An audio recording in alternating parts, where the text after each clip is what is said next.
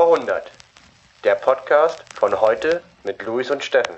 Und von vor 100 Jahren mit den fiktiven Schweizer Journalisten Klodwig und Harald.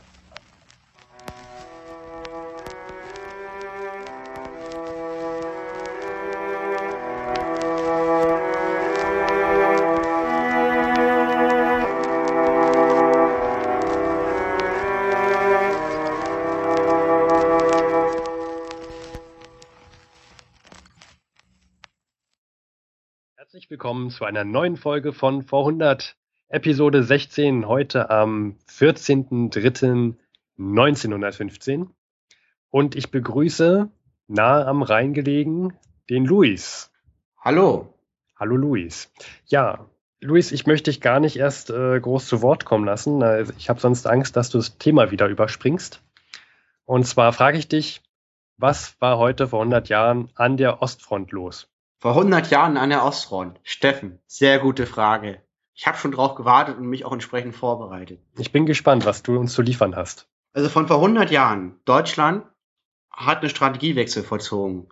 Sie möchten im Westen die Stellung halten und im Osten den Krieg entscheiden. Ja. Und die Alliierten haben auch einen Plan, wie sie das verhindern können. Und der Plan sieht folgendermaßen aus.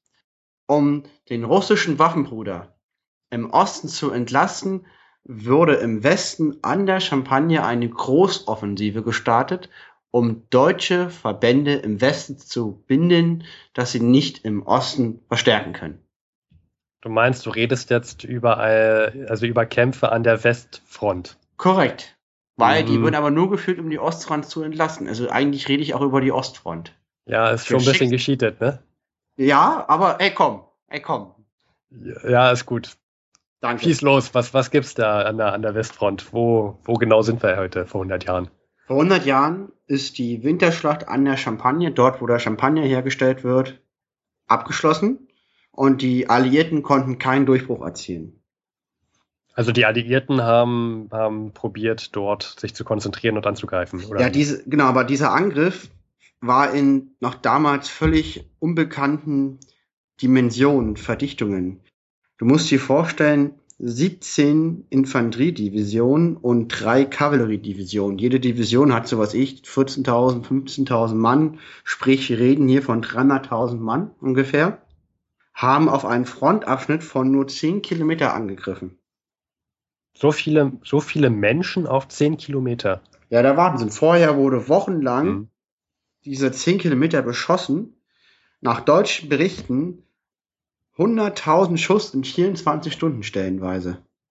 100.000 Schuss in 24 Stunden. Ja, man kann sich das gar nicht vorstellen. Und die Franzosen haben Verluste von 240.000 Mann an Toten, Verwundeten und Vermissten hinnehmen- hin, hingenommen. Also 240.000 Mann, das ist zweimal Berlin-Köpenick oder dreimal das, die, der Signal Iduna Park in Dortmund. Das sind ja Dimensionen, die gab's ja vorher noch gar nicht. Also an einer Schlacht, ne? Die Schlacht ging los am 16. Februar, ist am 10. März zu Ende, Es sind drei Wochen. 240.000 Mann. Also Wahnsinn. jeden Tag über 10.000 Mann tot, verwundet oder vermisst. Nur an diesen Angriff.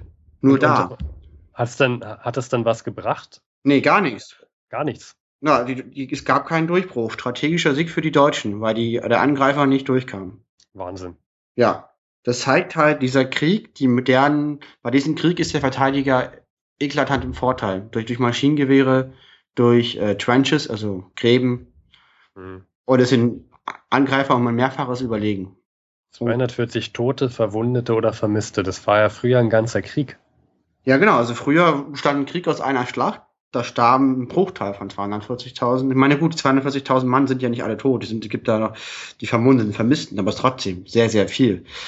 Und da starb ein Bruchteil davon und nach der Schlacht war der Krieg vorbei. Und jetzt, der Krieg geht schon seit Monaten und das war jetzt ein Angriff. Ja, und trotzdem, trotzdem entschließt man sich nicht, äh, mit dem Irrsinn mal aufzuhören. Aber gut, ich meine, wer sollte auch aufhören? Ja, das war mein Bericht der Ostfront, Steffen. Ja, ich, ich fand trotzdem, es war ein wenig gescheatet äh, gegenüber der Ostfront. Und ich, hab, ich habe mich ein bisschen besser vorbereitet, wie ich finde. Ja. Denn ich habe tatsächlich etwas über den über eine Situation im Osten herausgefunden. Weißt Ja. du, so Luis, so östlich von Deutschland, so da so, ne? Ja, ist doch gut. Ostfront. Leg los, leg los, ich hab's verstanden. Ja, und zwar gucken wir mal auf die Russen. Ja, Du weißt ja, was die Russen gerne wollen. Die wollen gerne zum Mittelmeer, ne? genau. Und Da alles Farben dieser Welt vereinigen und zum Mittelmeer. Und zum Mittelmeer. Auf dem Weg zum Mittelmeer, da, da gibt es so kleine, kleine Probleme, nämlich mit dem Osmanischen Reich. Das stimmt. Das ist im Weg, wie Belgien. Die sind da in den Dardanellen. Das ist so eine kleine Meerenge dort. Da, da wo Istanbul ist, ne? Der Bosporus. Mhm. Äh, Istanbul vor 100 Jahren hieß, Konstantinopel. genau.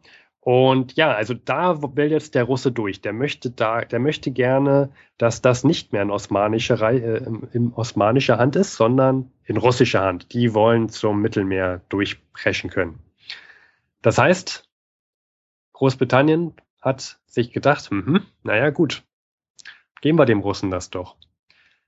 Das heißt, Großbritannien am 12.03., heute vor 100 Jahren, hat Russland gesagt, ähm, hier, pass auf, wir, wenn du dein Gebiet erweitern willst, Bosporus, da dann in Kleinasien, mach das ruhig, wir haben damit nichts dagegen. Wir versprechen dir sogar, dass wir ähm, dich unterstützen in der Schlacht, wenn es um die Dardanellen geht und dann darfst du das gerne behalten.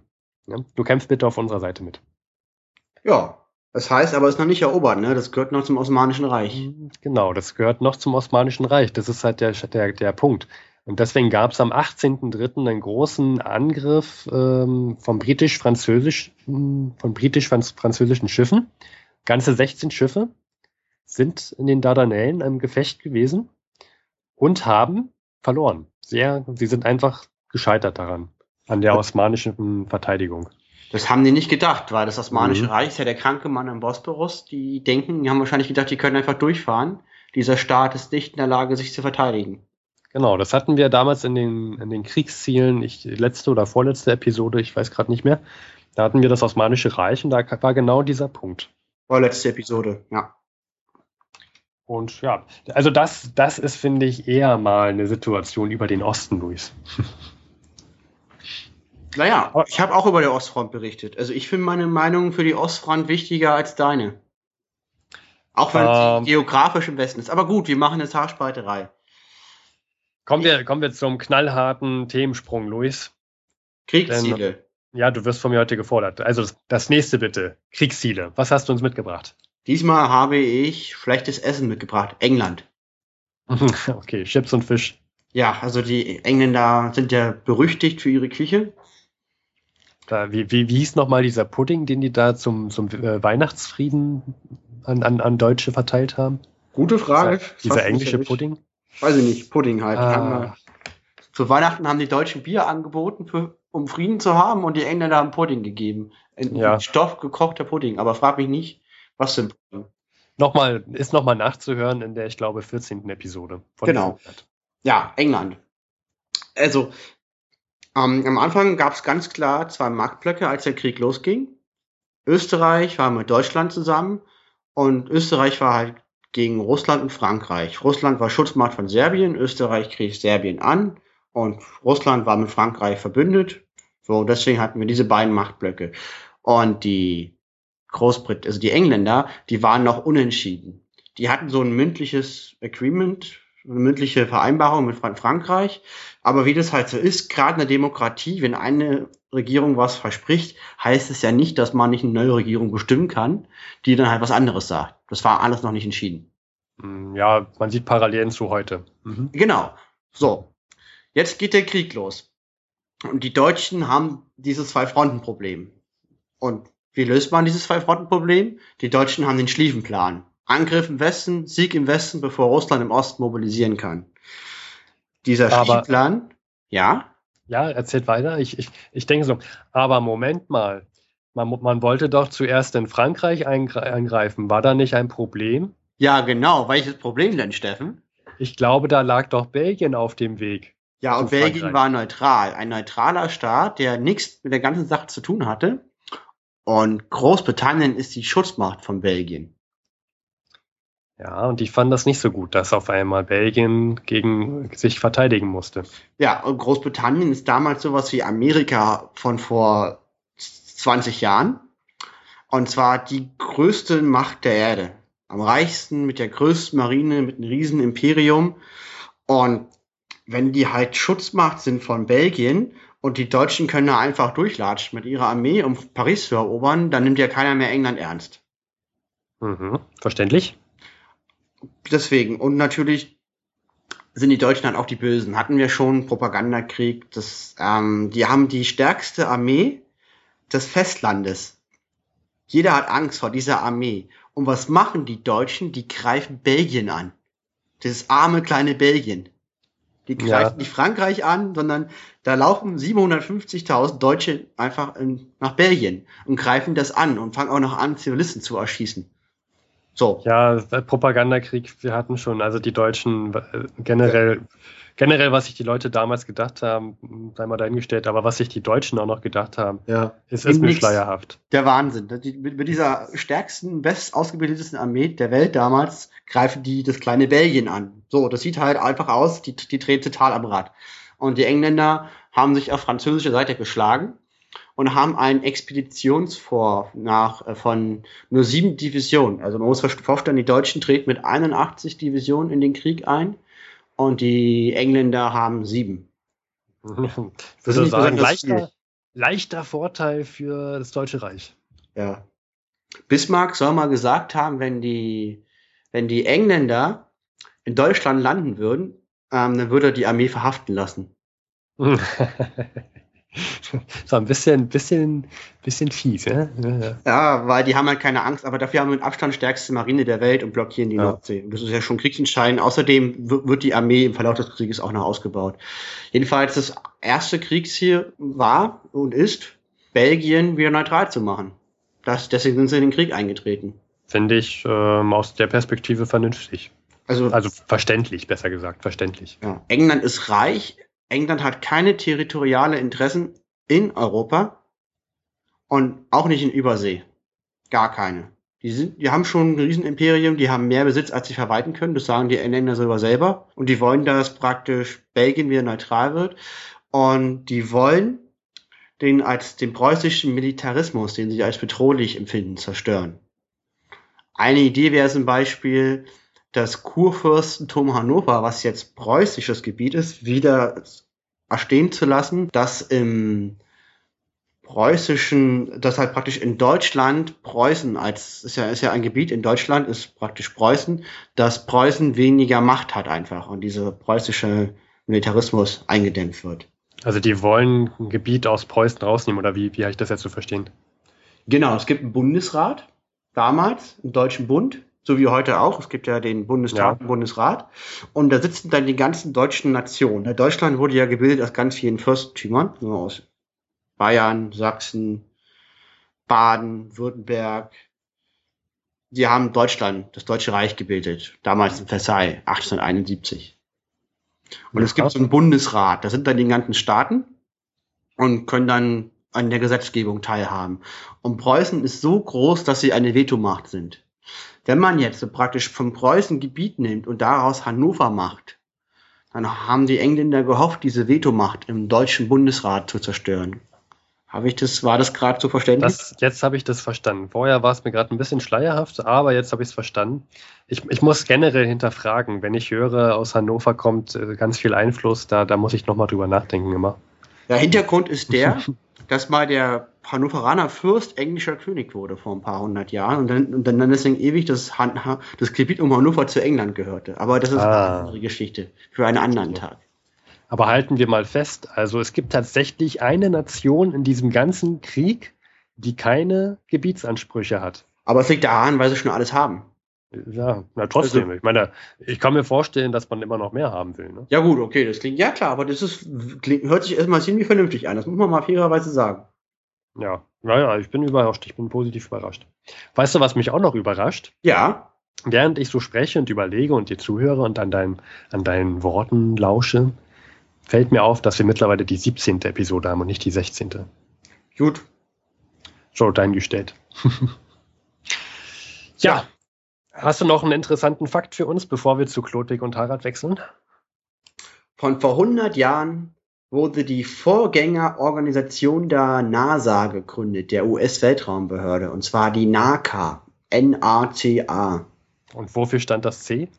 Für Committee. National Advisory Committee for Aeronautics. NACA. NACA und daraus, danach wurde der NAS, äh, NASA. NASA. NASA. Ich wundere, ich frage mich gerade, ob für die Menschen damals das genauso bescheuert geklungen haben muss, der Wechsel von NACA auf NASA, wie jetzt für mich von NASA auf NACA. Gute Frage. Hm. Weiß ich nicht. Das Will müssen wir vielleicht mal Klodwig und Harald bei Gelegenheit fragen. Das ist ein gutes Stichwort. Ich habe Apropos, keinen Tee. ich habe aber dafür den Club Flux-Kondensator geladen und der ist einlassbereit. Das finde ich sehr gut. Wir drehen das Rad 100 Drehungen zurück.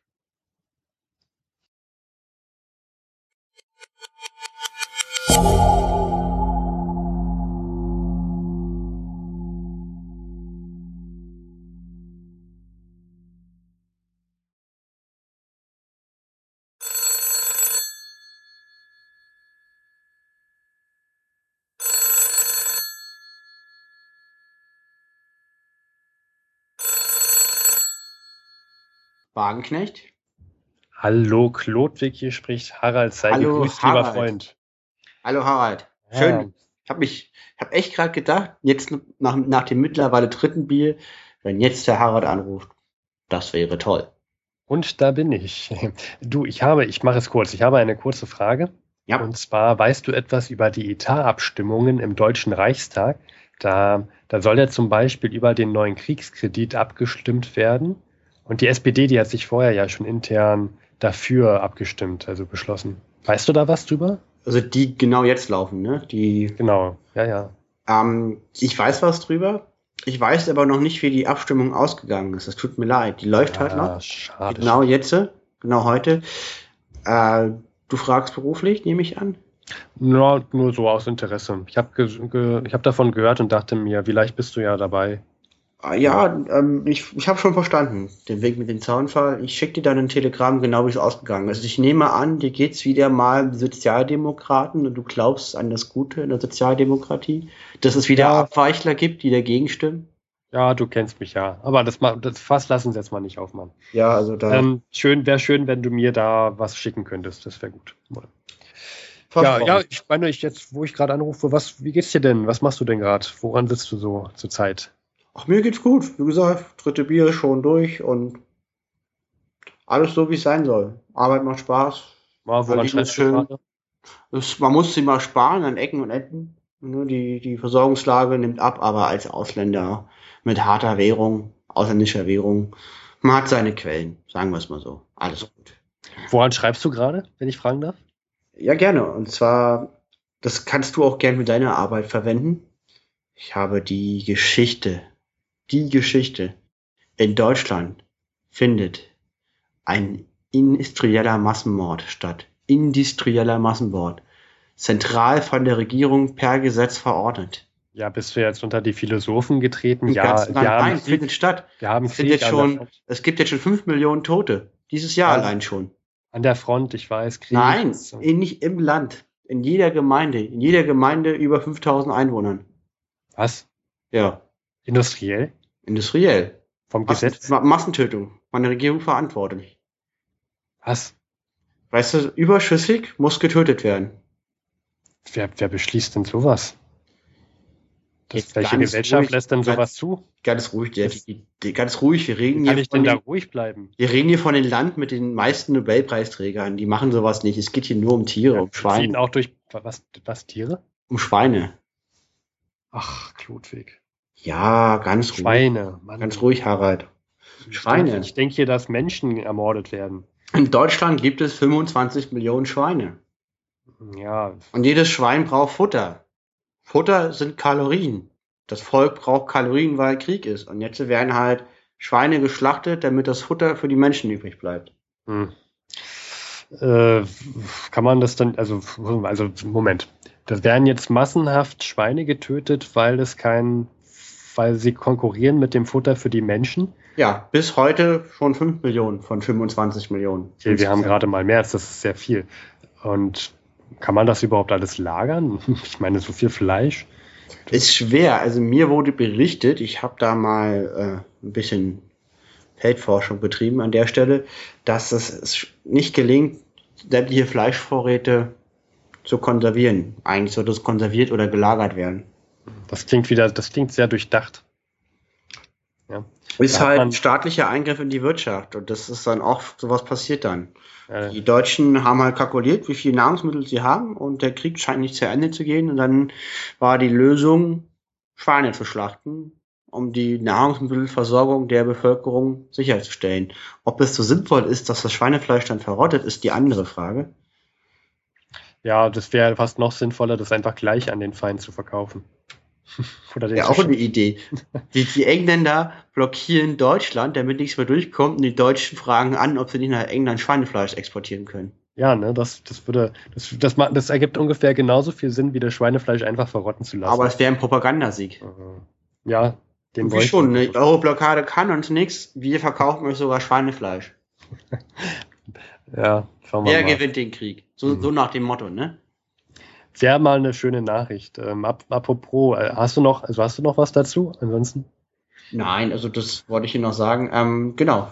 Wo, wo, wo, wo wir gerade über Schweine reden, ich habe ein großes Schwein für dich, und zwar ein, ein Elefanten. Halte ich fest.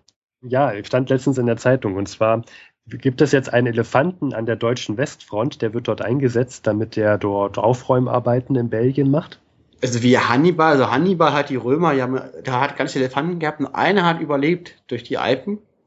Und ja, so, so, ungefähr. Also der. Und es wollen die Deutschen Hannibal nachmachen mit Elefanten angreifen gegen Maschinengewehre, oder? Nein, der soll dann nur auf. Ach so. Der, okay. der soll nur aufräumen. Der wurde aus Hamburg, wurde der geschenkt, der Heeresleitung. Ja. Da gab es nur ein Problem, der wollte am Anfang, hat er sich nicht sehr wohl gefühlt und dann haben die ihm ähm, seinen, seinen Betreuer nachgeschickt und jetzt halte ich fest, und seine, seine Hamburger Stallgenossen, ja. ein Papagei und zwei Affen. haben ein die haben, also an der deutschen Front helfen jetzt, ich halte dich fest, ein Papagei, zwei Affen und ein Elefant. und räumen dort auf. Ob die auch Sold bekommen? Wahrscheinlich ein Zuckerstückchen oder sowas, ja. Man weiß es nicht. Also Selbst der Affe muss seinen Kriegsdienst leisten, indem er den Elefanten bei Laune hält. Ja, oder äh, Unterhaltung der Mannschaft, ich weiß es nicht. Ja, das sind ja. Aber sowas liest man halt hier in der, in der Schweizer Zeitung und nicht äh, Schweinemord wie in der deutschen. So ist das hier in der Heimat. Ja, ich lese die falschen Zeitungen. Der Elefant ist an mir vorbeigegangen. Dabei ist er nicht zu übersehen. Ja, ja, du musst halt dich mehr mit, du musst dich mehr mit der Schweizer Heimat mal wieder beschäftigen. Hier hat man schönere Nachrichten. Ja, Oh, echt? Okay, sag mal noch eine. Noch eine Nachricht aus der Schweiz. Positiv. Ich brauche, um, wie gesagt, ich überlege das vierte Bier auch ja. machen. Viel positive Nachrichten. Halte ich fest, genau, fällt mir ein. Ähm, am zweiten, am zweiten jetzt, am zweiten März waren, ähm, wurden, wurden, war doch jetzt der Austausch statt zwischen den französischen und deutschen Schwerverwundeten hier in der Schweiz. Ach, der war in der Schweiz. Ah, gut, klar, brauchst ja ein neutrales Gebiet. Ja, ähm, das war, ging von dem Papst aus, dass den, das sollten Schwerverwundete ja ausgetauscht werden, die nicht mehr kriegstauglich sind. Ja, stimmt, das kann mich erinnern. Das war, das, das war eine überraschend sinnvolle Idee vom Papst. Ja, und es waren ganze 1800 französische und ich glaube 800 deutsche Schwerverwundete. Die so verwundet sind, dass sie nicht mehr im Feld eingesetzt werden können. Ja, ja, genau. Gut. Und ich, ich frage mich die ganze Zeit, ob die französischen Schwerverwundeten, ob die auch durch die Stadt Lille kamen. Hast du das gehört? In, in ja, das habe ich gehört. Ja, das ist es halt. Weißt du, statt, statt Schweine nach England zu verkaufen, was, was propagandamäßig ein Sieg wäre, ähm, praktisch. Ja, ist jetzt das in Lille. Also das, als ich das gehört habe, dass dadurch, also ich glaube, es war so, französische und indische Gefangene sind durch Lille gegangen und haben Sympathiekundgebung von der Bevölkerung bekommen. Und jetzt hat die Bevölkerung eine Ausgangssperre 17 Uhr abends bis 7 Uhr morgens. Meine, und muss auch noch Geld zahlen. 400.000 Mark Strafe. Das ist ja wie wenn du eine Katze einsperrst dafür, dass sie Mäuse jagt. Ja. Also da haben wir es wieder. Der deutsche Propagandakrieg, der, der Taucht. So, so schafft man sich Freunde. Ich meine, ist auch logisch, wenn ich der französische Gefangene durch die französische Stadt, die ich besetzt halte, leite, dass die Bevölkerung Sympathiebekundung zu dieser gibt. Ja, das hat mich äh, wieder, naja, das wäre wieder eine traurige Nachricht, aber schön, dass es mit den Schwerverwundeten in der Schweiz geklappt hat. Naja. Finde ich auch so. Und das, ja, das mit dem Elefant finde ich auch lustig. Ja, na gut, äh, Klotwig, ich kann, ich kann gar nicht so lange telefonieren. Ich wollte eigentlich ja nur die eine Sache nachfragen, aber schön, dass es dir gut geht. Genieß dein Bier. Ich würde sagen, ich warte einfach auf das Telegramm und wir hören uns demnächst wieder. Alles Gute, Harald. Auf Wiedersehen.